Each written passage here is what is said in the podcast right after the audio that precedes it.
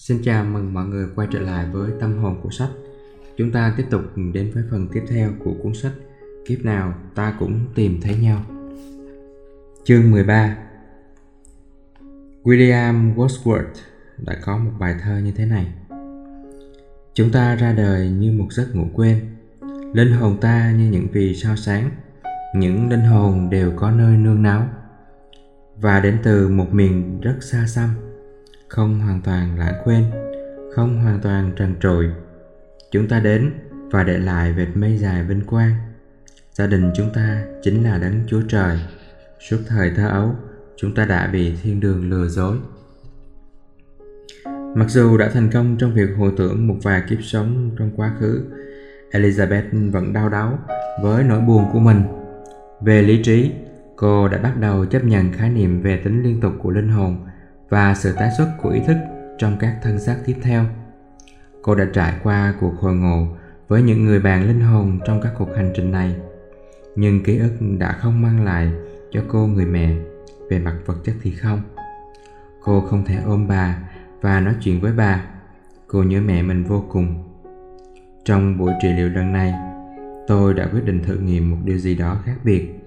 Điều mà tôi đã làm với những bệnh nhân khác và đem lại những mức độ thành công khác nhau. Như thường lệ, tôi sẽ giúp Elizabeth rơi vào trạng thái thư giãn sâu. Sau đó, tôi sẽ hướng dẫn cô hình dung ra một khu vườn xinh đẹp, bước vào đó và nghỉ ngơi. Khi cô đang nghỉ ngơi, tôi sẽ gợi ý rằng có một vị khách đang ở trong vườn và Elizabeth có thể kết nối với người này bằng suy nghĩ, giọng nói, ánh mắt, cảm xúc hoặc bất kỳ cách nào khác. Mọi thứ mà Elizabeth trải qua kể từ thời điểm này đều xuất phát từ tâm trí của chính cô, không phải từ những lời đề nghị của tôi. Cô đắm chìm trên chiếc ghế tựa bằng da quen thuộc và nhanh chóng bước vào trạng thái thôi miên sâu. Tôi đếm ngược từ 10 đến 1, giúp cô chìm sâu hơn nữa. Cô tưởng tượng mình đang đi xuống một cầu thang xoắn ốc. Khi bước đến những bậc cuối cùng, cô hình dung ra một khu vườn trước mặt Cô bước vào khu vườn và tìm thấy một nơi để nghỉ ngơi. Tôi đã nói với cô về vị khách mời mới đến và chúng tôi chờ đợi. Một lát sau, cô nhận ra rằng một vần ánh sáng đẹp đẽ đang đến gần. Trong văn phòng yên tĩnh, Elizabeth bắt đầu khóc nức nở. Tại sao cô khóc? Tôi hỏi. Đó là mẹ của tôi. Tôi có thể nhìn thấy bà ấy trong vần ánh sáng kia Trông bà ấy rất đẹp và trẻ trung. Khi nói chuyện trực tiếp với mẹ mình, cô nói thêm, được gặp lại mẹ thế này thật là tuyệt vời. Elizabeth vừa mỉm cười vừa rơi lệ. Cô có thể nói chuyện với bà ấy, giao tiếp với bà ấy. Tôi nhắc Elizabeth. Tôi không nói gì thêm vào lúc này vì tôi không muốn can thiệp vào cuộc hội ngộ của họ. Đây không phải là hồi tưởng của Elizabeth, cũng không phải là cô đang xét xét lại những sự kiện đã xảy ra. Cô đang trải nghiệm những điều hoàn toàn mới. Cuộc gặp với mẹ của cô đã diễn ra một cách sống động và đầy cảm xúc trong tâm trí của Elizabeth. Cuộc đoàn tụ này tồn tại quá mạnh mẽ trong cô, khiến tính chân thực của trải nghiệm này tăng lên một cách đáng kể. Nỗi đau của cô giờ đã có khả năng được chữa lành.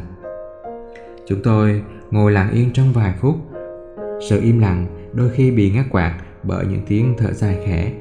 Thỉnh thoảng, tôi có thể nghe thấy một giọt nước mắt chảy xuống má của Elizabeth. Cô mỉm cười rất nhiều. Cuối cùng cô bắt đầu nói. Bà ấy đã đi rồi. Elizabeth nói một cách bình tĩnh. Bà ấy phải đi, nhưng bà ấy sẽ trở lại. Elizabeth vẫn giữ được vẻ thư thái với đôi mắt nhắm nghiền khi chúng tôi tiếp tục nói chuyện. Bà ấy có giao tiếp với cô không? Tôi hỏi, Có, Bà ấy nói với tôi rất nhiều điều. Bà ấy bảo tôi tin tưởng vào bản thân. Bà ấy nói, Hãy tin vào chính mình. Mẹ đã dạy cho con mọi thứ mà con cần biết. Điều này có ý nghĩa gì với cô? Tôi phải tin vào những cảm xúc của chính mình Và không để cho người khác lấn át, Đặc biệt là đàn ông. Cô trả lời dứt khoát. Bà ấy nói rằng, những người đàn ông đó lợi dụng tôi vì tôi không có đủ niềm tin vào bản thân. Và chính tôi đã để cho họ làm như vậy. Tôi đã cho họ quá nhiều quyền lực, đồng thời tước đoạt đi quyền lực của chính mình. Tôi phải dừng việc đó lại. Chúng ta đều giống nhau. Linh hồn chẳng phải là nam, cũng không phải là nữ. Còn xinh đẹp và mạnh mẽ như bất kỳ linh hồn nào khác trong vũ trụ. Đừng quên điều này. Đừng để bị phân tâm bởi hình dạng vật chất của linh hồn.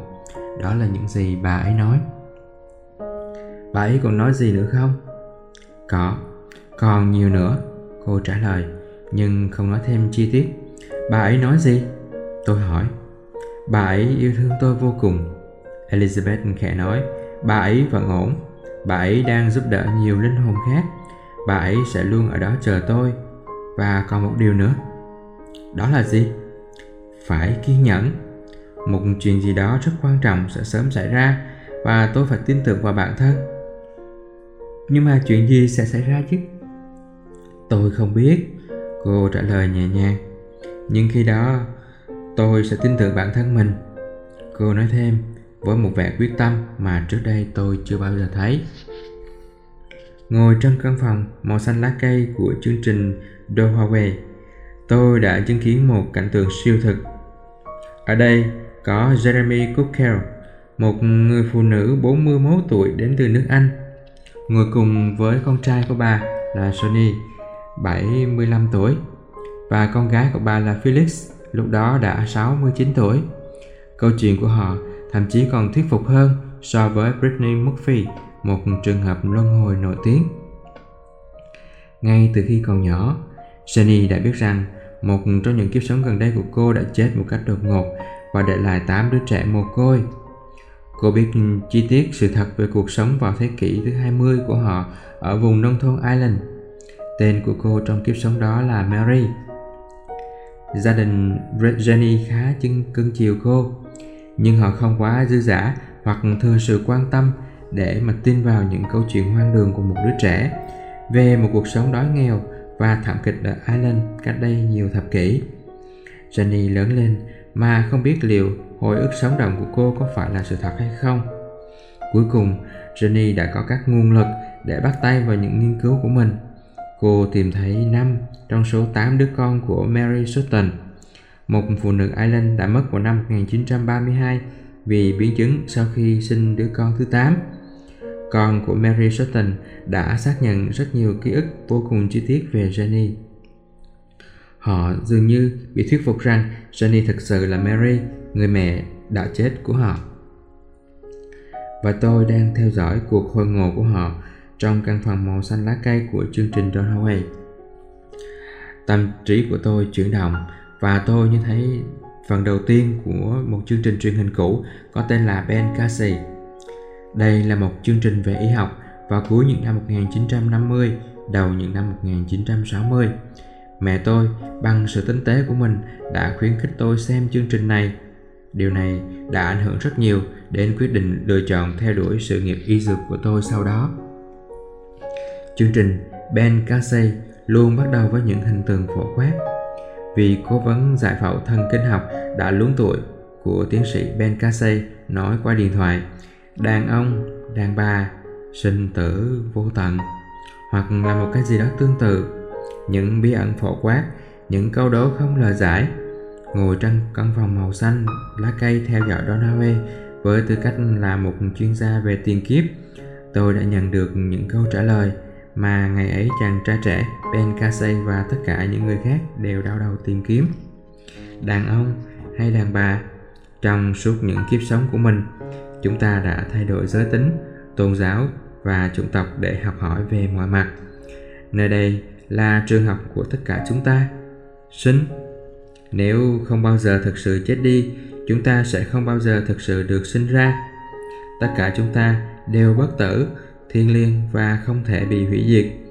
Cái chết chỉ giống như đi qua cánh cửa để vào một căn phòng khác.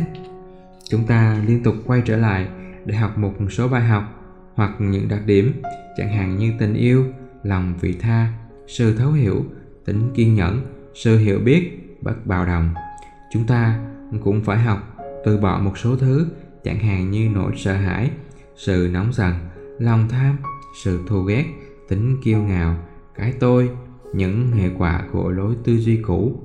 Sau đó, chúng ta có thể tốt nghiệp và rời khỏi ngôi trường này. Chúng ta có vô vàng thời gian trên thế giới này để học hỏi và từ bỏ những điều đó.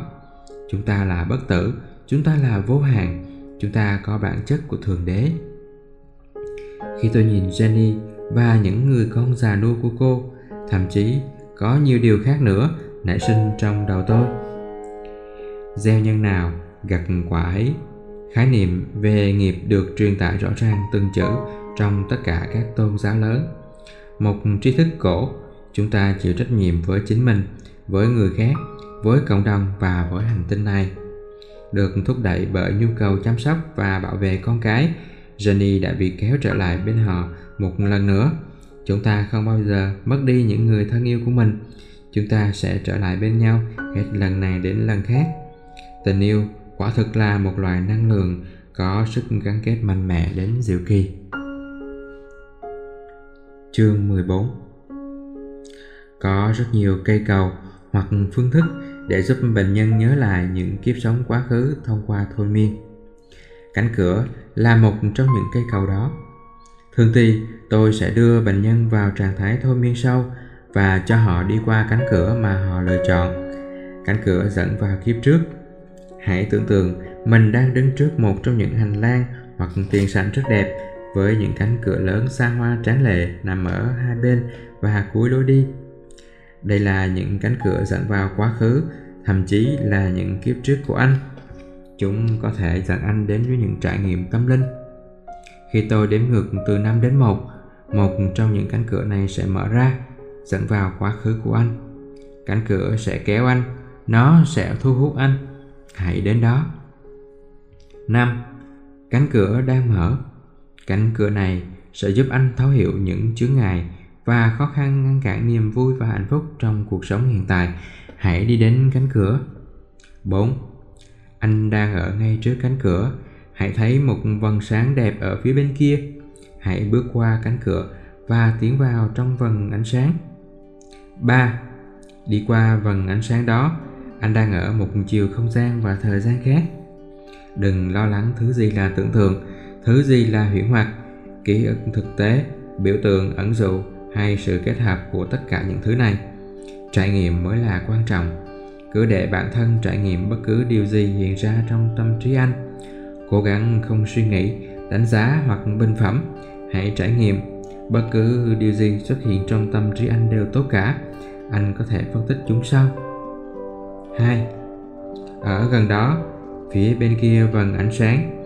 Khi tôi đếm một, hãy tới đó và đoàn tụ với những người hoặc cảnh vật ở bên đó. Hãy tập trung vào thời khắc tôi đếm đến một. Một. Anh đang ở đó. Nhìn xuống chân và xem anh đang mang loại giày gì. Nhìn quần áo của anh, làn da của anh và bàn tay của anh. Có sự khác biệt gì không? Hãy chú ý đến các chi tiết. Cánh cửa chỉ là một trong nhiều cây cầu dẫn về quá khứ tất cả đều dẫn đến cùng một nơi một kiếp sống quá khứ hoặc một trải nghiệm tâm linh quan trọng đối với tình huống hiện thời của người đó. Thang máy quay ngược thời gian, một con đường hoặc lối đi hay thậm chí là một cây cầu đích thực dẫn qua màn sương mù của thời gian, bước qua một con lạch, một con suối hoặc một con sông nhỏ để sang phía bên kia. Đến một kiếp sống khác hay một cỗ máy thời gian được chính bệnh nhân điều khiển. Đó là một trong vô vàng ví dụ về con đường hoặc cái cầu dẫn đến quá khứ. Đối với Pedro, tôi đã sử dụng những cánh cửa. Sau khi rời khỏi vầng sáng, anh nhìn xuống chân và thấy mình đang nhìn chằm chằm vào một chiếc mặt nạ lớn làm bằng đá của một vị thần. Ông ta có một cái mũi dài, những chiếc răng to và sắc, miệng, môi trông rất lạ, to và rộng đôi mặt tròn và cách nhau rất xa bề ngoài của ông ta có vẻ xấu xấu tính lắm. Có vẻ ngay cả thần cũng có người tốt kẻ xấu. Ờ làm sao mà anh biết đó là một vị thần? Ông ta rất mạnh. Ông ta là vị thần duy nhất ở đó à? Có nhiều vị thần khác nữa, nhưng ông ta là người mạnh nhất. Ông ta kiểm soát những cơn mưa. Không có mưa, chúng tôi không thể trông trọt gì được. Pedro giải thích đơn giản. Anh có ở đó không? Anh tìm thấy chính mình chứ? Tôi thúc giục. Tôi có ở đó. Tôi là một thầy tu hay đại loại như thế? Tôi am hiểu về mặt trời, mặt trăng, các vì sao? Tôi làm ra lịch. Anh làm công việc này ở đâu? Trong một tòa nhà bằng đá, có cầu thang xoắn ốc xung quanh và những ô cửa sổ nhỏ để nhìn qua đó và đo lường. Công việc này rất phức tạp, nhưng tôi tương đối thành thạo mọi người đều đề thuộc vào những tính toán đo lường của tôi. Tôi biết khi nào hiện tượng nhật thực sẽ xảy ra. Có vẻ như đây là một nền văn minh rất khoa học, tôi nhận xét. Chỉ một phần thôi thiên văn học và kiến trúc, phần còn lại đều là mê tín dị đoan và lạc hậu, petro giải thích. Những thầy tu khác và những người ủng hộ, họ chỉ quan tâm đến quyền lực. Họ sử dụng mê tín dị đoan và gieo rắc nỗi sợ hãi để lừa gạt mọi người, đồng thời duy trì quyền lực của mình. Họ được hậu thuẫn bởi các quý tộc, những người có thể điều động binh lính. Đó là sự liên minh nằm nhằm giữ quyền lực ở trong tay, trong một vài người nhất định. Thời kỳ và nền văn hóa mà Pedro nhớ được có thể đã xưa cũ, nhưng những phương thức kiểm soát và các liên minh chính trị được hình thành để thâu tóm và duy trì quyền lực thì vẫn vậy. Tham vọng của con người dường như không bao giờ có thể thay đổi. Họ sử dụng mê tín dị đoan để lừa gạt mọi người như thế nào? Họ đổ lỗi cho các vị thần trong các hiện tượng thiên nhiên. Sau đó, họ quy trách nhiệm cho người dân vì đã chọc giận hoặc không làm cho các vị thần hài lòng. Vậy là mọi người trở thành nguyên do gây nên các thiên tai như lũ lụt này, hạn hán, động đất hoặc là núi lửa phun trào. Trong khi mọi người thì chẳng có lỗi gì cả. Các vị thần cũng thế đây chỉ là những hiện tượng thiên nhiên, chứ không phải là sự tức giận của các vị thần. Nhưng mọi người không nhận ra điều này. Họ ngu dốt và sợ hãi, sợ vì họ cảm thấy mình có trách nhiệm với những tai họa này. Pedro dừng lại một lúc, rồi anh tiếp tục. Đổ lỗi cho các vị thần về các vấn đề thiên tai, quả thực là sai lầm. Điều này đã trao cho các thầy tu và quý tộc quá nhiều quyền lực. Chúng tôi hiểu về các hiện tượng tự nhiên nhiều hơn những người khác. Chúng tôi biết khi nào những hiện tượng đó bắt đầu và khi nào nó kết thúc. Chúng tôi hiểu về các chu kỳ. Nhật thực là một hiện tượng tự nhiên và có thể tính toán và dự đoán được. Đó không phải là một hành động tức giận hay sự trừng phạt của các vị thần, nhưng bọn họ lại nói với mọi người như vậy. Petro đang nói rất nhanh. Những từ ngữ và khái niệm liên tục tuôn ra mà không cần tôi thúc giục. Các thầy tu tự phong cho họ là những người đối thoại với các vị thần. Họ nói với mọi người rằng họ là trung gian duy nhất, rằng họ biết các vị thần muốn gì. Tôi biết điều này là không đúng sự thật. Tôi cũng là một thầy tu mà. Anh lặng lẽ suy nghĩ một lúc. Tiếp tục đi, tôi đề nghị. Các thầy tu đã xây dựng nên những nghi thức tế thần tàn nhẫn và phức tạp để xoa dịu các vị thần. Giọng anh khàn khàn, ngay cả con người cũng là vật tế có người ư tôi lặp lại. Vâng anh ta thì thầm. Họ không nhất thiết phải hiến tế thường xuyên, bởi như thế đã đủ khiến cho mọi người kinh hãi. Có cả những nghi lễ dìm người ta chết hoặc là phanh tay. Cứ như thể các vị thần cần máu của con người vậy. Petro cao giọng đầy tức giận. Họ thao túng con người bằng những nghi thức đáng sợ. Họ thậm chí có quyền lựa chọn vật hy sinh điều này mang lại cho họ quyền lực to lớn, chẳng khác gì các vị thần. Họ quyết định ai sẽ được sống và ai sẽ phải chết. Anh có tham gia các nghi thức lễ tế thần không? Tôi thận trọng hỏi. Không. Pedro trả lời. Tôi không tin họ. Họ bảo mặt tôi ở lại để quan sát và tính toán. Tôi thậm chí không tin rằng những vị thần này còn tồn tại. Anh thì thầm một cách bí mật anh không tin sao? Không. Làm sao các vị thần có thể nhỏ nhen và ngu xuẩn y hệt con người như vậy chứ? Khi tôi quan sát bầu trời, tôi thấy được sự hòa hợp tuyệt đẹp của mặt trời và mặt trăng và các hành tinh các vì sao. Làm sao một trí tuệ như vậy lại có thể nhỏ nhen và ngu ngốc được chứ? Thật vô lý. Chúng ta đã gán cho những vị thần đó những phẩm chất của chính mình, sợ hãi, nóng giận, ghen tuông và hận thù đều là tính cách của chúng ta tôi tin rằng các vị thần thực sự sẽ không có những cảm xúc rất là con người như vậy họ cũng không cần những nghi lễ và vật tế của chúng ta Con người của Petro trong kiếp sống cổ xưa này sở hữu trí tuệ tuyệt vời. Anh nói chuyện trôi chảy, ngay cả khi đề cập đến những chuyện cấm kỵ và có vẻ không biết mệt mỏi. Vì vậy, tôi quyết định là dẫn tới. Anh có trở thành một thầy tu có ảnh hưởng lớn không? Tôi hỏi. Anh có trở nên quyền lực hơn trong kiếp sống đó không? Không. Petro trả lời. Nếu có quyền lực, tôi sẽ không cai trị như thế. Tôi sẽ nâng cao nhận thức cho người dân. Tôi sẽ để họ tự học. Tôi sẽ không hy sinh người khác. Nhưng các thầy tu và quý tộc cũng có thể đánh mất quyền lực. Tôi phản đối. Nếu mọi người không nghe theo thì sao? Không đâu, Pedro nói. Sức mạnh thực sự nằm ở tri thức. Sự khôn ngoan là áp dụng tri thức đó một cách cẩn thận và nhân từ. Mọi người đều vô tri, nhưng điều đó có thể thay đổi. Họ không ngu ngốc. Vị thầy tu này đang dạy tôi về chính trị tâm linh và tôi có thể cảm nhận được sự thật trong lời nói của anh. Tiếp tục đi, tôi yêu cầu. Sau một khoảng im lặng. Không còn gì nữa, Pedro trả lời. Tôi đã rời khỏi cơ thể đó và đang nghỉ ngơi. Điều này làm tôi ngạc nhiên. Tôi không yêu cầu anh rời đi. Chúng tôi chưa thấy vị thầy tu đó qua đời. Và không có sự kiện nổi bật hay đau thương nào có ảnh hưởng đến anh. Tôi nhớ rằng Pedro đã bước vào kiếp sống này một cách bất thường, khi phải đối diện với chiếc mặt nạ khổng lồ làm bằng đá của thần mưa. Có lẽ kiếp sống này không còn gì để xem xét nữa và tâm trí của Pedro biết điều này nên đã rời đi.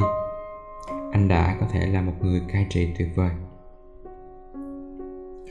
Vào tháng 11 năm 1992, Galileo đã được giáo hội phán xét vô tội cho tư tưởng dị giáo đáng nguyền rủa của ông.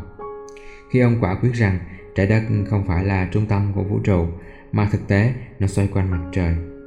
Cuộc điều tra minh oan cho Galileo bắt đầu vào năm 1980 và kéo dài trong vòng 20 năm rưỡi.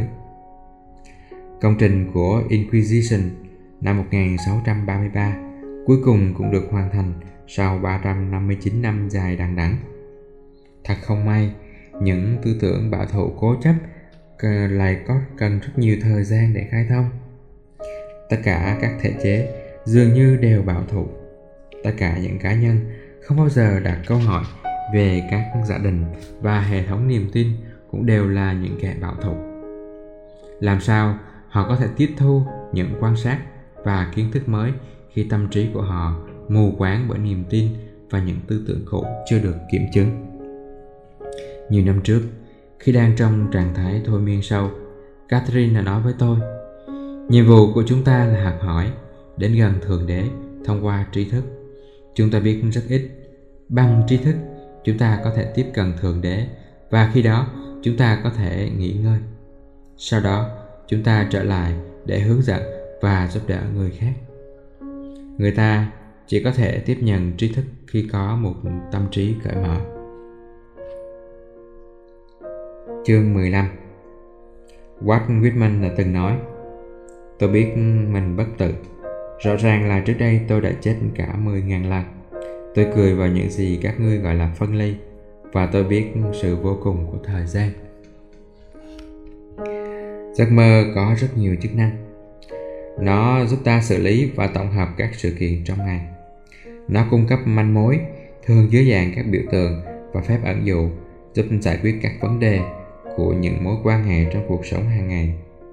Những nỗi sợ hãi rắc rối trong công việc cảm xúc, bệnh tật và nhiều vấn đề khác nữa. Giấc mơ có thể giúp ích cho chúng ta trong việc theo đuổi khát vọng và mục tiêu. Dù không phải một cách vật chất, thì ít nhất cũng là những ước muốn sẽ được hoàn thành. Nó giúp xem xét lại các sự kiện trong quá khứ, nhắc nhở về những sự tương đồng trong hiện tại. Giấc mơ cũng giúp bảo vệ giấc ngủ bằng cách giấu đi những tác nhân kích thích có thể làm cho chúng ta thức giấc, chẳng hạn như những mối lo âu giấc mơ cũng có những chức năng huyền bí hơn. Nó có thể cung cấp phương thức giúp chúng ta nhớ lại những ký ức bị kìm nén hoặc quên lãng dù là từ thời thơ ấu, lúc mới sinh, trải nghiệm trong tử cung hoặc thậm chí từ những kiếp trước. Các mảnh ký ức trong quá khứ thường xuất hiện trong mộng, đặc biệt là trong những giấc mộng mà người ta mơ thấy cảnh tượng của nhiều năm hoặc nhiều thế kỷ trước khi người ta đã được sinh ra những giấc mơ, có thể là dạng siêu linh mà cũng có thể là dạng nhận thức được. Thường thì những giấc mơ đặc biệt này sẽ được dự đoán được trong tương lai. Độ chính xác là không cố định. Vì tương lai dường như là một hệ thống xác suất của những điều có thể xảy ra và những điều không thể tránh khỏi, cũng như khả năng diễn giải chính xác giấc mơ của mỗi người cũng không giống nhau. Những giấc mơ siêu linh này được trải nghiệm bởi những người đến từ nhiều miền văn hóa khác nhau. Tuy nhiên, nhiều người bị sốc khi những giấc mơ của họ trở thành hiện thực theo đúng nghĩa đen. Có một kiểu giấc mơ tâm linh khác, trong đó người ta có thể giao tiếp với đối tượng ở khoảng cách rất xa. Người đó có thể còn sống ở một khoảng cách địa lý xa xôi, cũng có thể là một linh hồn hay ý thức của một người đã chết, chẳng hạn như người thân hoặc là bạn bè. Tương tự như vậy người ta có thể giao tiếp với một linh hồn thiên thần, một người truyền dạy hoặc một người hướng dẫn. Các thông điệp trong những giấc mơ này thường rất quan trọng hoặc cảm động. Những giấc mơ du hành cũng có thể xảy ra. Trong những giấc mơ này, người ta sẽ ghé thăm những nơi mà họ chưa bao giờ đến. Thông tin chi tiết về những gì họ thấy được có thể xác nhận sau đó, khi họ thực sự đến thăm địa điểm đó. Dù là nhiều ngày tháng hay nhiều năm sau giấc mơ, cảm giác déjà vu hoặc cảm giác thân thuộc có thể sẽ xảy ra. Đôi khi, những du khách trong giấc mơ sẽ ghé đến những nơi dường như không hề tồn tại trên hành tinh này. Những giấc mơ này đôi khi không là tưởng tượng. Đó có thể là những trải nghiệm thần bí hoặc tâm linh. Vì bạn ngạ thông thường và các rào cản nhận thức luôn ở chế độ thư giãn trong giấc ngủ và giấc mơ nên chúng ta mới có thể tiếp cận được. Kiến thức và trí tuệ có được trong những giấc mơ du hành này có thể thay đổi được cuộc đời của chúng ta. Ngày này, năm đó, khi màn đêm nhường chỗ cho ánh sáng bình minh, elizabeth đã trải qua một giấc mơ như vậy. Elizabeth đến rất sớm trước giờ hẹn háo hức nói cho tôi nghe về giấc mơ cô gặp đêm hôm trước. Cô có vẻ thoải mái và bớt lo lắng hơn so với trước đây những người nơi cô làm việc. Theo như cô nói, đã nhận xét rằng trông cô khá hơn rất nhiều. Rằng cô đã cư xử nhã nhặn và kiên nhẫn hơn, thậm chí còn hơn cả thời điểm trước khi mẹ cô qua đời. Tôi không thường gặp những giấc mơ như vậy, cô nhấn mạnh. Giấc mơ này sống động và chân thực hơn. Tôi vẫn còn nhớ tất cả các chi tiết, mà ông biết đấy, tôi thường nhanh chóng quên đi hầu hết những giấc mơ của mình tôi đã khuyến khích elizabeth ghi chép lại những giấc mơ ngay sau khi tỉnh dậy, để một quyển nhật ký giấc mơ ở gần giường ngủ và ghi lại những gì bạn nhớ được về những giấc mơ sẽ cải thiện trí nhớ đáng kể. Nếu không, nội dung giấc mơ sẽ biến mất nhanh chóng. Elizabeth đã hơi lười biếng về việc ghi lại những giấc mơ. Mỗi khi đến văn phòng của tôi, cô thường quên hầu hết các chi tiết hoặc quên toàn bộ giấc mơ. Giấc mơ này rất khác biệt nó sống động đến nỗi những chi tiết đó đã khắc sâu trong tâm trí của cô. Trước tiên, tôi bước vào một căn phòng lớn, không có cửa sổ, đèn điện hay ánh sáng từ phía trên cao. Nhưng các bức tường là đang phát sáng bằng một cách nào đó. Ánh sáng mà chúng phát ra đủ để chiếu sáng toàn bộ căn phòng. Bức tường có nóng không? Tôi hỏi. Tôi nghĩ là không. Chúng phát ra ánh sáng nhưng không tỏa nhiệt có điều tôi không chạm vào tường. Còn gì trong phòng khiến cô chú ý không? Tôi biết đó là một thư viện hoặc là một nơi đại loại như thế, nhưng tôi không thể nhìn thấy bất kỳ kệ sách hay cuốn sách nào. Ở góc phòng là một bức tượng nhân sư. Có hai chiếc ghế cũ ở hai bên bức tượng này, trông như đồ cổ. Chúng không phải đồ vật của thời hiện đại, gần giống như ngai vàng làm bằng đá hoặc cẩm thạch. Cô im lặng một lúc ánh mắt hướng lên trên và sang trái khi hồi tưởng lại chiếc ghế cổ. Cô nghĩ tại sao lại có bức tượng nhân sư ở đó? Tôi hỏi. Tôi không biết nữa. Có lẽ vì thư viện này giúp chúng ta khám phá những bí mật. Tôi nhớ được câu đố của nhân sư. Con gì đi bằng bốn chân vào buổi sáng, hai chân vào ban ngày và ba chân vào ban đêm? Đó là con người. Một em bé ba bằng bằng bò bằng bốn chân khi lớn lên sẽ là một người trưởng thành đi bằng hai chân và sau đó trở thành người già cần thêm một cây gậy để đi bộ. Có lẽ điều này có liên quan đến câu đố đó, hoặc liên quan đến các câu đố nói chung. Có thể, tôi thừa nhận. Đầu óc tôi hồi tưởng lại lần đầu tiên của mình nghe câu chuyện về Obedius và câu đố đó. Tuy nhiên, có thể có những ý nghĩa khác nữa. Tôi nói thêm, ví dụ như bức tượng nhân sư đó cung cấp đầu mối về bản chất của thư viện này, hoặc thậm chí là cấu trúc hoặc vị trí của nó. Tâm trí con người trong giấc mơ có thể rất phức tạp. Tôi không ở đó đủ lâu để khám phá ra được điều này. Cô trả lời. Còn gì khác trong phòng không? Có, cô nói ngay lập tức. Có một người đàn ông ở gần đó, mặc một chiếc áo tròn dài màu trắng. Tôi đoán anh ta là một thủ thư. Anh ta quyết định những ai đó có thể vào phòng. Vì lý do nào đó, tôi ừ, được cho phép đi vào. Vào thời điểm này, đầu óc thực tế của tôi không thể nào kìm lại được nữa. Thư viện gì mà lại không có sách chứ? Tôi buộc miệng. Đó là điểm kỳ lạ, cô ấy giải thích. Tất cả những gì tôi phải làm là ngửa lòng bàn tay và những cuốn sách của tôi cần sẽ hiện ra. Nó hiện ra giống như gần như ngay lập tức.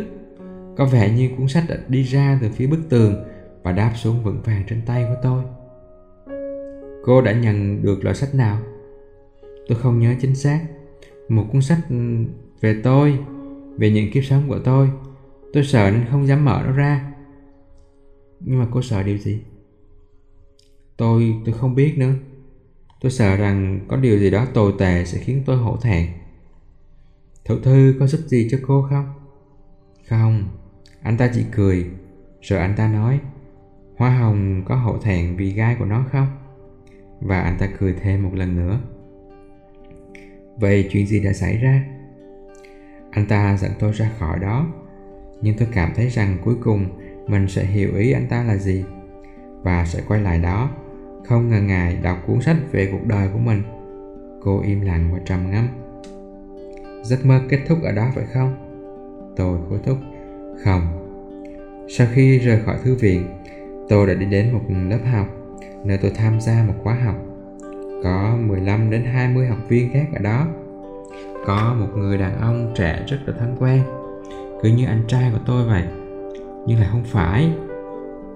Cô đang đề cập đến Charles, người anh trai hiện tại của cô ở California. Cô đang học một khóa học gì vậy? Tôi không biết nữa. Còn gì nữa không? Tôi hỏi cô trả lời do dự. Còn, tôi tự hỏi tại sao cô ấy lại do dự. Ngay lúc này, sau khi đã trải qua rất là nhiều cảnh tượng kỳ lạ trong những giấc mơ, một giáo viên xuất hiện. Cô nói tiếp, bằng giọng còn nhỏ hơn cả tiếng thì thầm, anh ấy có đôi mắt màu nâu rất là mãnh liệt. Mắt anh ấy có thể chuyển thành màu tím đẹp đẽ, sau đó quay trở lại màu nâu. Anh ấy rất cao và chỉ mặc một chiếc áo choàng trắng đi chân trần. Anh ấy đến bên tôi và nhìn sâu vào mắt tôi. Rồi sao nữa? Tôi nhận được thứ tình yêu khó tin nhất trên đời. Tôi biết rằng mọi thứ sẽ ổn, rằng mọi thứ tôi đã trải qua đều là một phần của kế hoạch hoàn hảo. Anh ta nói với cô như vậy à? Không, anh ấy không cần phải làm thế. Thực ra, anh ấy không nói gì cả tôi tự cảm nhận được những điều này. Nhưng bằng cách nào đó, anh ấy đã truyền tải đến tôi những cảm xúc đó. Tôi có thể cảm nhận được mọi thứ. Tôi biết hết thảy mọi thứ. Tôi biết không có gì đáng sợ trên đời này cả. Và rồi anh ấy bỏ đi. Còn gì nữa? Tôi cảm thấy rất nhẹ nhõm. Điều cuối cùng tôi nhớ là mình đang trôi nổi trên mây. Tôi cảm thấy được yêu thương và an toàn. Rồi tôi thức giấc. Hiện giờ có cảm thấy thế nào? Tôi cảm thấy ổn, nhưng cảm xúc đang dần phai mờ. Tôi có thể nhớ mọi thứ trong giấc mơ, nhưng cảm xúc thì ngày càng yếu ớt.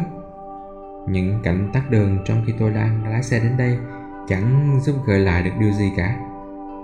Cuộc sống thường ngày lại một lần nữa can thiệp vào những trải nghiệm siêu linh. Một người phụ nữ viết thư cho tôi, cảm ơn vì cuốn sách đầu tiên của tôi. Thông tin trong cuốn sách đã giúp cô hiểu và chấp nhận hai giấc mơ cách nhau hơn hai thập kỷ mà cô đã gặp Lá thư của cô đã bị mất khi cơn bão Andrew xé ngang qua văn phòng của tôi. Nhưng tôi vẫn nhớ rất rõ nội dung. Từ khi còn trẻ, cô đã biết rằng mình sẽ có một đứa con rất đặc biệt tên là David. Cô lớn lên, kết hôn và sinh được hai cô con gái nhưng không có con trai. Cô dần bước vào độ tuổi trung niên và ngày càng trở nên lo ngại. David của cô đâu rồi? Trong một giấc mơ sinh động, một thiên thần đến với cô và nói rằng bạn có thể có con trai, nhưng cậu ấy chỉ sống được có 19 năm rưỡi thôi. Bạn có chấp nhận không? Người phụ nữ đồng ý. Một vài tháng sau cô có thai, rồi sau đó David được sinh ra. Cậu thực sự là một đứa trẻ đặc biệt, nhạy cảm và biết yêu thương. Một linh hồn thân quen, cô nói. Cô không bao giờ nói với David về giấc mơ của mình và thỏa thuận với thiên thần. Cậu bé qua đời khi mới hơn 19 tuổi do một loại bệnh ung thư não hiếm gặp. Cô cảm thấy tội lỗi, đau khổ, u buồn, thất vọng. Tại sao cô lại chấp nhận lời đề nghị của thiên thần chứ? Phải chăng cô cần chịu trách nhiệm về cái chết của David? Trong một giấc mơ sống động, vào khoảng một tháng sau cái chết của David, thiên thần xuất hiện trở lại. Lần này David ừ, cũng ở đó. Và cậu bé nói với cô Đừng buồn, con yêu mẹ.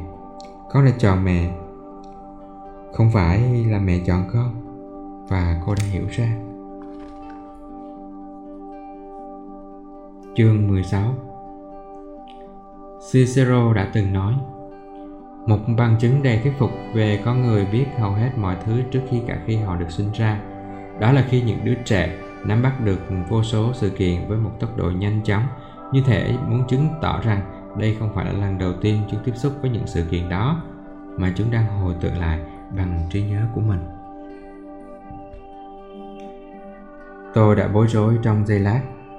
Petro đã đi qua một cánh cửa trong tâm trí của mình đến một chiều không gian và thời gian khác thông qua chuyển động đôi mắt có thể thấy anh đang quan sát anh có thể nói chuyện tôi nói với Pedro, nhưng anh vẫn ở lại trong trạng thái thôi miên sâu để tiếp tục quan sát và trải nghiệm. Anh thấy gì nào? Tôi hiểu rồi. Pedro trả lời, tôi đang nằm giữa một cánh đồng vào ban đêm. Không khí mát mẻ và trong lành. Tôi trông thấy rất nhiều sao. Anh nằm một mình à? Vâng, xung quanh không có ai cả. Trong anh thế nào? Tôi hỏi vào chi tiết nhằm tìm hiểu thêm về thời gian và địa điểm. Tôi, tôi là chính mình. Khoảng 12 tuổi, tóc ngắn. Là chính mình á? Tôi hỏi, chưa nhận ra rằng Pedro chỉ đơn thuần trở về thời thơ ấu, chứ không phải là một kiếp sống trong quá khứ. Vâng, anh trả lời đơn giản. Hồi tôi còn bé và sống ở Mexico. Giờ thì tôi đã hiểu. Thế nên tôi liền thay đổi cách tiếp cận bằng tập trung vào cảm xúc. Tôi muốn tìm hiểu lý do tại sao tâm trí Pedro lại chọn một ký ức đặc biệt này. Anh cảm thấy thế nào? Tôi thấy rất hạnh phúc. Bầu trời đêm mang lại cảm giác rất là yên bình. Các ngôi sao dường như luôn thân thuộc và gần gũi với tôi. Tôi thích nhận dạng các chòm sao và ngắm nhìn chúng dịch chuyển trên bầu trời qua các mùa trong năm. Anh có học được về các ngôi sao ở trường không? Không hẳn, chỉ một chút thôi. Nhưng tôi tự động chủ yếu là vì tôi rất thích ngắm sao. Có ai trong gia đình anh thích ngắm sao không? Không, Pedro trả lời, chỉ có tôi thôi. Giờ thì tôi nhẹ nhàng chuyển hướng để tiếp cận bản thể cao hơn của anh và những quan điểm rộng mở hơn nhằm tìm hiểu về tầm quan trọng của ký ức này. Tôi không còn nói chuyện với Pedro 12 tuổi nữa. Tầm quan trọng của ký ức về bầu trời đêm nay là gì? Tôi hỏi. Tại sao tâm trí anh lại chọn ký ức đặc biệt này? Pedro im lặng một lúc Khuôn mặt anh dịu đi trong ánh nắng vớt nhẹ của buổi chiều tà. Các ngôi sao là một món quà dành cho tôi. Anh nói khẽ. Chúng đem lại cho tôi sự thoải mái. Chúng là một bản giao hưởng mà tôi đã từng nghe, khuấy động tâm hồn của tôi, nhắc nhở tôi về những gì mình đã quên lãng. Thậm chí còn hơn thế, anh nói tiếp, dòng điệu pha thêm chút bí ẩn. Chúng là con đường đưa tôi đến số phận của mình chậm rãi nhưng chắc chắn tôi phải kiên nhẫn và không được gây cản trở lịch trình đã được vạch sẵn rồi anh lại im lặng tôi để petro nghỉ ngơi trong khi một suy nghĩ len lỏi trong đầu mình bầu trời đêm đã tồn tại trước con người từ rất lâu rồi. Ở một mức độ nào đó không phải tất cả chúng ta đều từng nghe thấy bản giao hưởng cổ đại này sao? Phải chăng định mệnh của tất cả chúng ta đều được đưa lối? Sau đó lại là một ý nghĩ khác rất rõ ràng về câu từ nhưng lại mơ hồ về ý nghĩa. Chính tôi cũng phải kiên nhẫn và không cản trở vận mệnh của Pedro. Ý nghĩ này đến với tôi như một lời chỉ dẫn, hóa ra đó là một lời tiên tri. Khi những bệnh nhân như Elizabeth và Pedro thách thức niềm tin cũ của tôi về sự sống và cái chết, thậm chí là cả về tâm lý trị liệu, tôi đã bắt đầu thiền định hoặc ít nhất là ngồi suy niệm mỗi ngày. Trong trạng thái thư giãn sâu, những suy nghĩ hình ảnh và ý niệm thường xuyên xuất hiện đột ngột trong tâm trí tôi ngày nào một ý nghĩ chợt đến mang theo một thông điệp khẩn cấp tôi cần xem lại thật kỹ những bệnh nhân đã điều trị trong một thời gian dài, những bệnh nhân mạng tính. Bằng cách nào đó, bây giờ tôi được nhìn rõ ràng hơn về họ và về tầm nhìn rõ ràng này sẽ giúp tôi biết được nhiều hơn về bản thân mình. Những bệnh nhân tìm đến tôi để điều trị bằng liệu pháp hồi quy, kỹ thuật tái hiện hình ảnh và tư vấn tâm linh đều đang tiến triển rất tốt nhưng còn một số bệnh nhân khác, như người trong số họ, đã đến điều trị ở chỗ tôi trước khi sách của tôi được xuất bản thì sao? Tại sao bây giờ tôi lại có thể nhìn rõ ràng hơn về họ? Tôi đã học được gì về bản thân mình? Tôi đã không còn là một người chỉ dẫn cho những bệnh nhân mạng tính này. Thay vào đó, tôi đã trở thành một thói quen và một cái nạn nhiều người đã trở nên lệ thuộc vào tôi, thay vì thúc đẩy họ Ừ, trở nên tự lập. Tôi đã chấp nhận vai trò đó. Tôi cũng đã phụ thuộc vào họ. Họ chi tiền cho tôi, ca tụng tôi. Họ khiến tôi cảm thấy mình là người không thể thay thế đối với họ. Và củng cố thêm cái quan niệm rằng các bác sĩ giống như các vị thần linh trong xã hội của chúng ta. Tôi đã phải đối mặt với cái tôi của chính mình. Từng chút một, tôi phải đối mặt với nỗi sợ của mình. Đầu tiên là sự an toàn tiền bạc không tốt mà cũng chẳng xấu. Và mặc dù nó quan trọng ở một số thời điểm, nhưng nó cũng không tạo ra cảm giác an toàn thực sự. Tôi cần thêm niềm tin để chấp nhận rủi ro và để hành động đúng đắn. Tôi phải biết rằng mình sẽ ổn thôi. Tôi xem xét lại những giá trị, điều gì là quan trọng và không quan trọng trong cuộc sống của mình. Khi tôi hồi tưởng và sắp xếp lại đức tin và giá trị của mình những mối lo ngại về tiền bạc và sự an toàn của tôi biến mất, giống như một màn sương mù dưới ánh sáng mặt trời. Tôi cảm thấy vững tâm vô cùng. Tôi nhìn vào nhu cầu cảm thấy quan trọng của bản thân. Đó là một ảo ảnh khác của bạn ngạ tôi nhớ lại rằng chúng ta đều là những linh hồn. Tất cả chúng ta đều bình đẳng dưới lớp vỏ bọc bề ngoài kia. Tất cả chúng ta đều quan trọng. Nhu cầu được trở nên đặc biệt hay được yêu thương của tôi chỉ có thể thực sự được đáp ứng ở thế giới tâm linh, từ những điều sâu thẳm và thiêng liêng bên trong của bản thân mình. Gia đình tôi có thể giúp đỡ, nhưng chỉ đến một giới hạn nào đó. Chắc chắn những bệnh nhân cũng không thể giúp được gì. Tôi có thể chỉ dẫn họ và họ có thể chỉ dẫn tôi. Chúng tôi có thể giúp đỡ nhau trong một khoảng thời gian, nhưng không bao giờ có thể đáp ứng nhu cầu sâu thẳm trong tâm khảm của đối phương. Đó là một nhiệm vụ siêu linh. Bác sĩ, là những thầy thuốc chữa bệnh được đào tạo bài bản, chứ không phải thánh thần. Chúng tôi chỉ là những người trần mắt thịt được đào tạo. Bác sĩ, chỉ là những nang hoa trên cùng của một bánh xe, giống như tất cả những người hoạt động vì cộng đồng xã hội của chúng ta. Mọi người thường núp đằng sau vẻ ngoài đào màu và chức tước của họ như bác sĩ, luật sư, thượng nghị sĩ, vân vân. Ở tầm tuổi 20 hoặc 30 thậm chí những thứ đó còn chẳng có. Chúng ta phải nhớ được mình là ai trước khi có được những chức tước đó.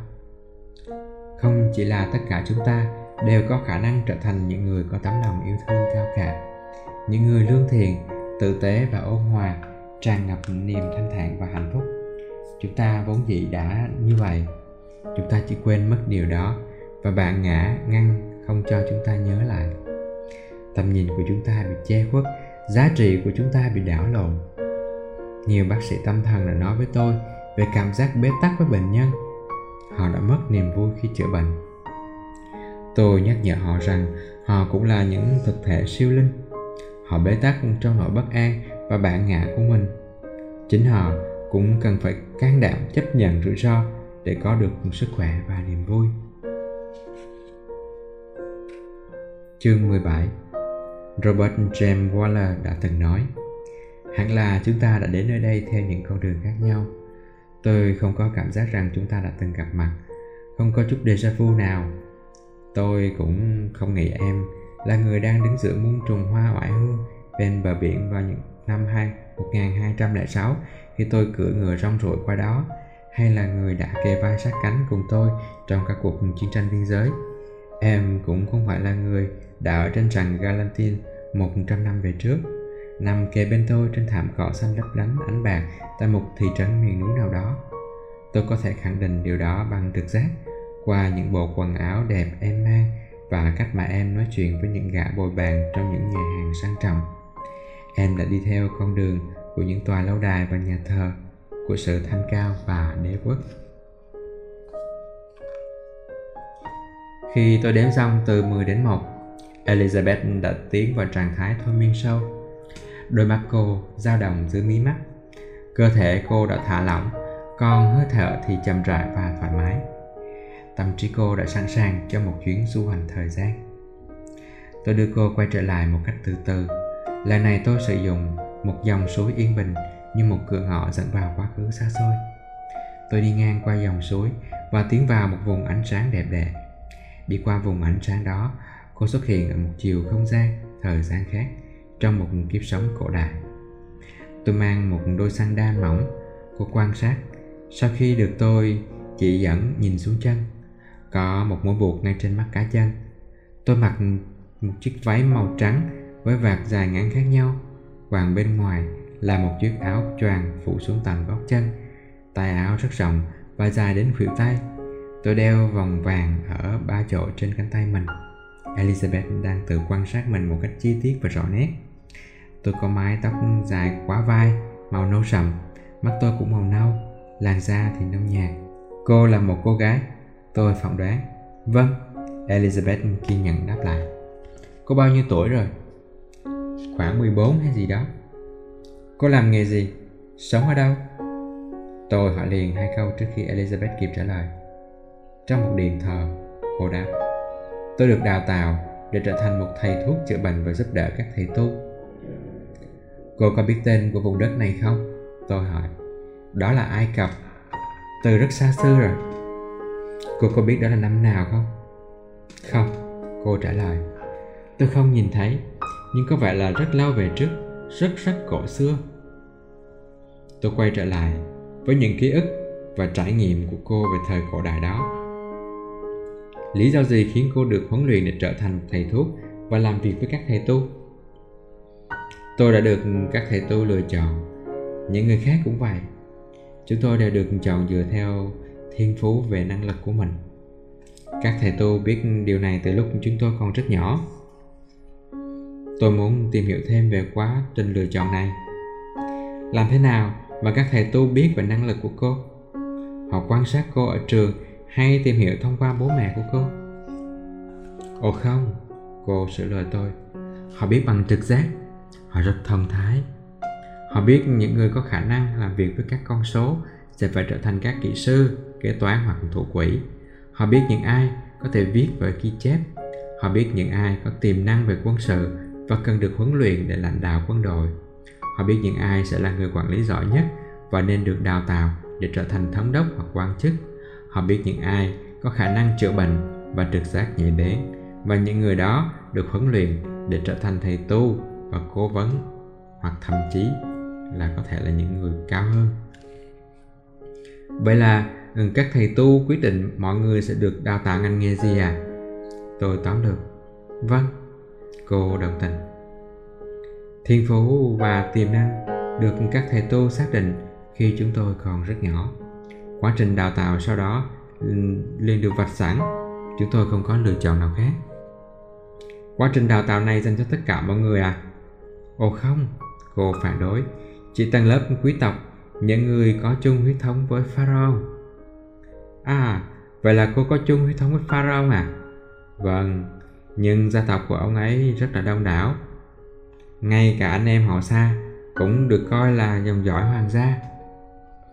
Thế còn những người có tài nhưng không thuộc dòng dõi hoàng gia thì sao? Tôi hỏi, sự tò mò khiến tôi muốn tìm hiểu thêm về cơ chế tuyển chọn dựa trên huyết thống này. Họ cũng có thể được huấn luyện cô kiên nhẫn giải thích, nhưng chỉ có thể tiến đến mức làm phụ tá cho những người cầm quyền hoặc là những người thuộc hoàng tộc cô có phải là họ hàng của pharaoh không? Tôi hỏi. Tôi là em họ, nhưng không gần lắm. Vừa đủ gần, tôi nói. Vâng. Dù biết rằng bệnh nhân tiếp sau Elizabeth đã hủy cuộc hẹn ngày hôm đó. Vì vậy, thời gian không gấp gáp như thường lệ, nhưng tôi vẫn quyết định chuyển chủ đề. Cô có người thân nào không? Có anh trai của tôi. Chúng tôi rất thân thiết. Anh ấy lớn hơn tôi 2 tuổi anh ấy cũng được đào tạo để trở thành thầy thuốc và thầy tu. Và chúng tôi ở đây cùng với nhau. Bố mẹ chúng tôi sống khá xa ở nơi này. Vì vậy, thật may mắn khi tôi có anh trai ở bên cạnh mình, tôi có thể nhìn thấy anh ấy rồi. Tôi mạo hiểm để tìm manh mối về mối quan hệ của elizabeth. Hãy nhìn kỹ vào khuôn mặt của anh ấy.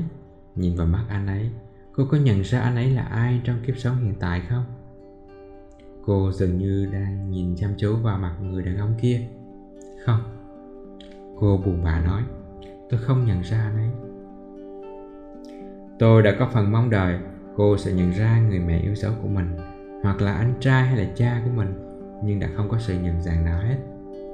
Hãy đi tới sự kiện quan trọng tiếp theo trong kiếp sống của cô gái ai cập đó. Cô có thể nhớ mọi thứ. Cô tua thời gian về phía trước đi. À tôi đã 18 tuổi anh trai tôi và tôi hiện đã tiến bộ hơn trước rất nhiều. Anh ấy mặc một chiếc váy ngắn phối trắng và vàng, dài ngang đầu gối. Anh ấy rất đẹp trai, cô lưu ý. Cô đã tiến bộ như thế nào?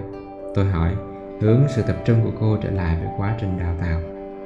Chúng tôi có nhiều kỹ năng hơn. Chúng tôi sử dụng được que chữa bệnh đặc biệt. Nếu sử dụng thành thục, chúng tôi, chúng sẽ giúp tăng tốc tại độ tái đạo mô và tứ chi cô dừng lại một chút, nghiên cứu những chiếc que này. Có dòng năng lượng lỏng chạy qua những chiếc que. Năng lượng được tập trung tại điểm tái tạo. Chúng tôi có thể sử dụng nó để làm mọc lại chân tay và chữa lành mô, thậm chí những mô đang chết dần hoặc đã chết. Tôi rất ngạc nhiên. Ngay cả y học hiện đại cũng không thể đạt được những kỳ tích này, mặc dù thiên nhiên Ừ, có thể chẳng hạn như loài kỳ nhông hay là một số loài thằn lằn khác có thể mọc lại chân tay hoặc đuôi đã bị đứt rời nghiên cứu mới nhất về chấn thương tủy sống hiện nay mới chỉ dẫn đến sự khởi đầu của công nghệ tái bào tế bào thần kinh có kiểm soát sau thời điểm mà Elizabeth làm việc các, que chữa bệnh có thể tái tạo được chân tay và các mô đã tận 4 đến 5 nghìn năm trước. Cô không thể nói rõ các que này hoạt động như thế nào ngoại trừ việc chúng có năng lượng. Elizabeth không có đủ vốn từ và kiến thức để hiểu và giải thích. Cô bắt đầu nói tiếp về lý do cho sự khuyết thiếu đó trở nên rõ ràng. Ít nhất, đó là những gì họ nói với tôi. Tôi còn trẻ và là một cô gái. Tôi cầm những chiếc que đó trong tay, nhưng chưa bao giờ chứng kiến chúng hoạt động. Tôi chưa tận mắt chứng kiến quá trình tái tạo. Anh trai tôi thì rồi. Anh ấy được phép. Và khi lớn tuổi hơn anh ấy sẽ được truyền kiến thức về sự tái tạo này. Quá trình đào tạo của tôi sẽ kết thúc trước cấp độ đó. Tôi không thể tiến tới cấp độ đó vì tôi là phụ nữ. Cô giải thích. Anh ấy sẽ được truyền về kiến thức về sự tái tạo. Còn cô thì không sao. Tôi hỏi lại. Đúng vậy. Anh ấy sẽ được phép biết những bí mật lớn hơn. Còn tôi thì không. Cô dừng lại rồi thêm vào tôi không ghen tị với anh ấy bởi vì đó là phong tục một phong tục ngu ngốc bởi vì tôi có khả năng chữa bệnh tốt hơn nhiều gã đàn ông. Cô hạ thấp giọng, gần như là thì thầm. Anh trai tôi sẽ nói cho tôi biết những bí mật đó. Anh ấy đã hứa với tôi. Anh ấy cũng sẽ dạy cho tôi cách thức hoạt động của những chiếc que đó. Anh ấy đã giải thích rất nhiều điều với tôi. Anh ấy nói với tôi rằng họ đang tìm cách để hồi sinh người chết. Người chết ư? Tôi lặp lại. Vâng. Nhưng công việc này cần phải được thực hiện rất nhanh chóng. Cô nói thêm. Họ làm bằng cách nào? Tôi không biết. Họ sử dụng một vài chiếc que và những câu tụng kinh rất đặc biệt. Cơ thể phải được sắp đặt theo một cách nhất định. Còn nhiều thứ nữa. Nhưng tôi không được biết. Khi anh trai tôi được học, anh ấy sẽ nói với tôi. Cô kết thúc lời giải thích của mình. Lý trí khiến tôi đưa ra giả định rằng những người được hồi sinh thật ra là chưa chết mà chỉ là sắp chết thôi. Giống như những bệnh nhân hồi phục à, sau những trải nghiệm cần tự. Xét cho cùng, họ không có các thiết bị để theo dõi chức năng sống não thời kỳ đó. Họ không thể xác định được sự dừng hoạt động của não bộ, thứ mà ngày nay là định nghĩa về cái chết. Trực giác mách bảo tôi là phải giữ tâm trí cởi mở, có thể tồn tại nhiều cách giải thích khác, vượt quá sự hiểu biết hiện tại của tôi. Elizabeth vẫn im lặng, nên tôi tiếp tục hỏi. Có cách thức chữa bệnh nào khác không? Có rất nhiều, cô ấy đáp. Chẳng hạn như chữa bệnh bằng tay. Chúng tôi chạm vào vùng trên cơ thể cần chữa lành và truyền năng lượng trực tiếp vào đó qua bàn tay của mình. Một số trường hợp thậm chí còn không cần chạm vào cơ thể. Chúng tôi cảm nhận được những vùng nhiệt ở bên trên của bệnh nhân. Chúng tôi phân tách nhiệt và dàn đều năng lượng. Nhiệt phải được phân tán ở nhiều tầng, chứ không phải ở nơi gần nhất. Cô giải thích, cô nói rất nhanh, mô tả những biến thể cổ xưa của các kỹ thuật chữa bệnh. Những người khác có thể chữa bệnh bằng ý chí. Họ có thể nhìn thấy những chỗ có vấn đề. Họ dùng ý chí truyền năng lượng đến những chỗ đó.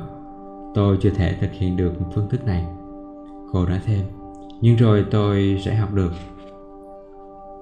Một số người chùm ngón trỏ và ngón giữa lại để bắt mạch, đồng thời truyền năng lượng trực tiếp vào mạch máu ta cũng có thể tiếp cận được các cơ quan nội tạng theo cách này và có thể nhìn thấy nguồn năng lượng thánh tẩy rời khỏi cơ thể người bệnh qua các ngón chân. Elizabeth tiếp tục giải thích về những kỹ thuật đó một cách lưu loát. Hiện giờ công việc của tôi là đưa mọi người vào trạng thái thôi miên sâu và giúp họ quan sát quá trình điều trị để họ tự hoàn thành việc chuyển hóa căn bệnh bằng tinh thần của chính mình. Chúng tôi cho họ thuốc để giúp họ rơi vào trạng thái thôi miên sâu nhất có thể. Cô dừng lại một lúc. Ngoài trừ việc sử dụng thuốc, kỹ thuật cuối cùng này có vẻ rất giống với kỹ thuật hình dung khi thôi miên mà tôi và những người khác đang sử dụng vào cuối thế kỷ 20 để kích thích lại quá trình chữa bệnh. Còn phương pháp nào khác nữa không? Tôi hỏi. Những phương pháp liên quan đến thần linh là đặc quyền của những vị thầy tu, cô trả lời. Tôi bị cấm sử dụng. Ồ, tại sao lại cấm? Vâng, bởi vì phụ nữ không thể trở thành thầy tu. Chúng tôi có thể trở thành thầy thuốc và giúp đỡ được các thầy tu, nhưng không thể thực hiện được chức trách của họ. Ồ, oh, một số phụ nữ tự phong cho mình là nữ tu và chơi nhạc cụ trong các buổi lễ, nhưng họ không có quyền lực. Với giọng mỉa mai, cô nói thêm, họ là những nhạc công, cũng giống như tôi là thầy thuốc. Họ chẳng có chút nào giống với thầy tu cả ngay cả Hathor cũng chế nhạo họ. Hathor là nữ thần Ai Cập của tình yêu, niềm vui và hạnh phúc. Cô cũng là nữ thần của những lễ hội và khiêu vũ. Elizabeth có lẽ đã nhớ đến một trong những chức trách không nhiều người biết đến của Hathor, đó là bảo vệ nữ quyền. Sự nhào báng của Hathor dành cho những nữ tu này đã nhấn mạnh rằng bọn họ chỉ có hư danh. Elizabeth chìm vào im lặng một lần nữa và khi đó, tâm trí trôi về thời điểm hiện tại. Trần nhà bằng kính dường như cũ đi cùng với thời gian. Con đường thăng tiến trong giai đoạn này của ai cập cổ đại dường như được giới hạn dành cho thiểu số. Họ hàng của pharaoh, người được coi như thánh thần, có thể thăng tiến nhưng những người họ hàng là phụ nữ sẽ sớm gặp phải rào cản về giới tính những người họ hàng là nam giới của pharaoh mới là nhóm thiểu số có đặc quyền.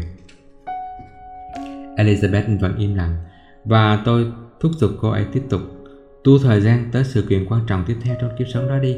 Cô thấy gì? Anh trai tôi và tôi giờ đã trở thành cố vấn. Cô ấy nói, sau khi tiến thêm một vài năm nữa. Chúng tôi phục vụ thống đốc của vùng này và tư vấn cho ông ta. Ông ta giỏi quản lý và cũng là một lãnh đạo quân sự có tài. Nhưng ông ta khá bốc đồng nên cần đến trực giác của chúng tôi. Chúng tôi giúp ông ta có được sự cân bằng. Cô, cô có hạnh phúc với công việc hôm nay không? Có. Tôi vui vì đã ở, ở bên anh trai của mình. Và bình thường thì thống đốc cũng khá tốt bụng. Ông ta thường lắng nghe lời khuyên của chúng tôi. Chúng tôi cũng duy trì công việc chữa bệnh. Cô có vẻ hài lòng. Nếu không muốn nói là mê mẩn. Cô vẫn chưa lập gia đình. Vì vậy, người anh trai chính là gia đình của cô.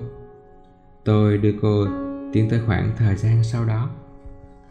Giờ thì cô có vẻ buồn rầu Cô bắt đầu khóc Rồi lại ngừng Tôi biết quá nhiều Tôi cần phải mạnh mẽ Tôi không sợ bị lưu đày hoặc sự tử Chẳng có gì đáng sợ Nhưng phải rời xa anh xa Rời xa anh trai tôi Điều đó thật sự là khó khăn Một giọt nước mắt lại rơi xuống Chuyện gì đã xảy ra Tôi hỏi Hơi giật mình Vì vòng mạnh của cô đã chuyển biến xấu một cách quá đột ngột như vậy con trai của thống đốc bị bệnh nặng. Anh ta chết trước khi chúng tôi kịp làm bất cứ điều gì. Thống đốc biết về công việc tái tạo và những nỗ lực hồi sinh người chết của chúng tôi. Vì vậy, ông ấy yêu cầu tôi mang con trai của mình trở về từ cõi chết. Nếu không, tôi sẽ bị gửi đi lưu đày vĩnh viễn. Tôi biết nơi đó không ai quay về được cả. Và rồi con trai ông ta, tôi hỏi ngập ngừng. Anh ta không thể sống lại. Đó là chuyện không được phép vì vậy tôi bị trừng phạt cô lại trở nên buồn bã nước mắt một lần nữa dâng lên trong mắt của cô thật phi lý cô chậm rãi nói tôi chưa bao giờ được phép tìm hiểu về những chiếc que đó tôi chưa bao giờ được truyền đạt kiến thức về tái tạo và hồi sinh. Anh tôi có dạy tôi một chút, nhưng chừng đó là không đủ. Họ không biết anh ấy nói những gì với tôi. Vậy thì chuyện gì đã xảy ra với anh trai của cô? Anh ấy vắng mặt, vì vậy nên được tha. Tất cả các thầy tu đều đi vắng. Chỉ có tôi là ở đó. Anh ấy trở lại đúng vào lúc bắt đầu tôi bị đưa đi lưu đày. Tôi không sợ phải sống lưu vong hay sợ chết. Tôi chỉ sợ phải sợ rời xa anh ấy. Tôi chẳng có sự lựa chọn nào cả. Cô bị lưu đày bao lâu? Tôi hỏi. Không quá lâu. Tôi biết cách rời khỏi cơ thể mình. Một ngày nào tôi rời khỏi cơ thể đó và không trở lại. Đó chính là cái chết của tôi. Vì khi không có linh hồn, cơ thể sẽ chết. Cô đã tiến tới thời điểm đó và đang nói ở một góc độ khác đơn giản vậy thôi sao? Không có đau đớn, không có sự gián đoạn trong nhận thức khi lựa chọn một cái chết như vậy. Đó là lý do tại sao tôi không sợ chết. Tôi biết mình không bao giờ có thể gặp lại anh trai. Tôi không thể làm việc trên hòn đảo cằn cỗi đó. Chẳng có lý do gì để sống tiếp trong cơ thể này cả. Các vị thần hiểu điều đó. Cô im lặng và nghỉ ngơi. Tôi biết rằng tình yêu của cô dành cho anh trai mình vẫn sẽ tồn tại sau cái chết của thể xác. Và tình yêu của anh trai cô đối với cô cũng vậy. Tình yêu là vĩnh cửu. Liệu qua nhiều thế kỷ như vậy, Họ đã gặp lại nhau chưa? Và trong tương lai, họ có còn gặp lại nhau nữa không? Tôi cũng biết rằng ký ức này sẽ giúp cô vơi bớt nỗi đau. Một lần nữa, cô đã tìm thấy chính mình trong quá khứ xa xôi. Ý thức của cô linh hồn cô đã sống sót sau cái chết thể xác và trải qua hàng thế kỷ để sống lại một lần nữa với thân xác của Elizabeth. Nếu cô có thể sống sót qua thời gian, mẹ của cô cũng vậy. Tất cả chúng ta đều có thể Cô đã không tìm thấy mẹ mình ở Ai Cập cổ đại, nhưng cô đã tìm thấy một người anh yêu quý, một linh hồn đồng hành mà cô không thể nhận ra trong kiếp sống hiện tại. Ít nhất là chưa. Tôi thích ý nghĩ rằng mối quan hệ giữa các linh hồn giống như một cái cây lớn với hàng ngàn chiếc lá ở trên đó. Những chiếc lá trên cùng một cành cây với bạn sự đặc biệt gần gũi.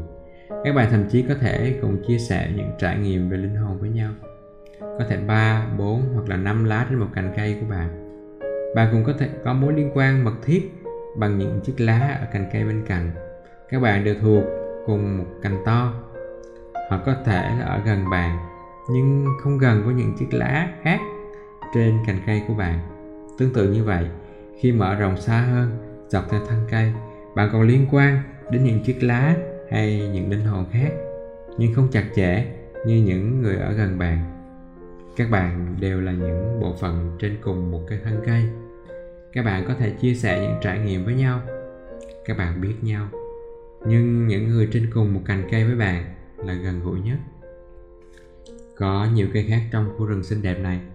Mỗi cây được kết nối với những cây khác thông qua hệ thống rễ nằm sâu dưới lòng đất. Vì vậy, dù có thể có một chiếc lá nằm trên một thân cây ở phía xa có vẻ rất khác biệt và xa cách đối với bạn, bạn vẫn có sự kết nối với những chiếc lá đó. Bạn có thể kết nối với tất cả những chiếc lá. Nhưng bạn được kết nối chặt chẽ nhất với những chiếc lá ở trên cây của bạn.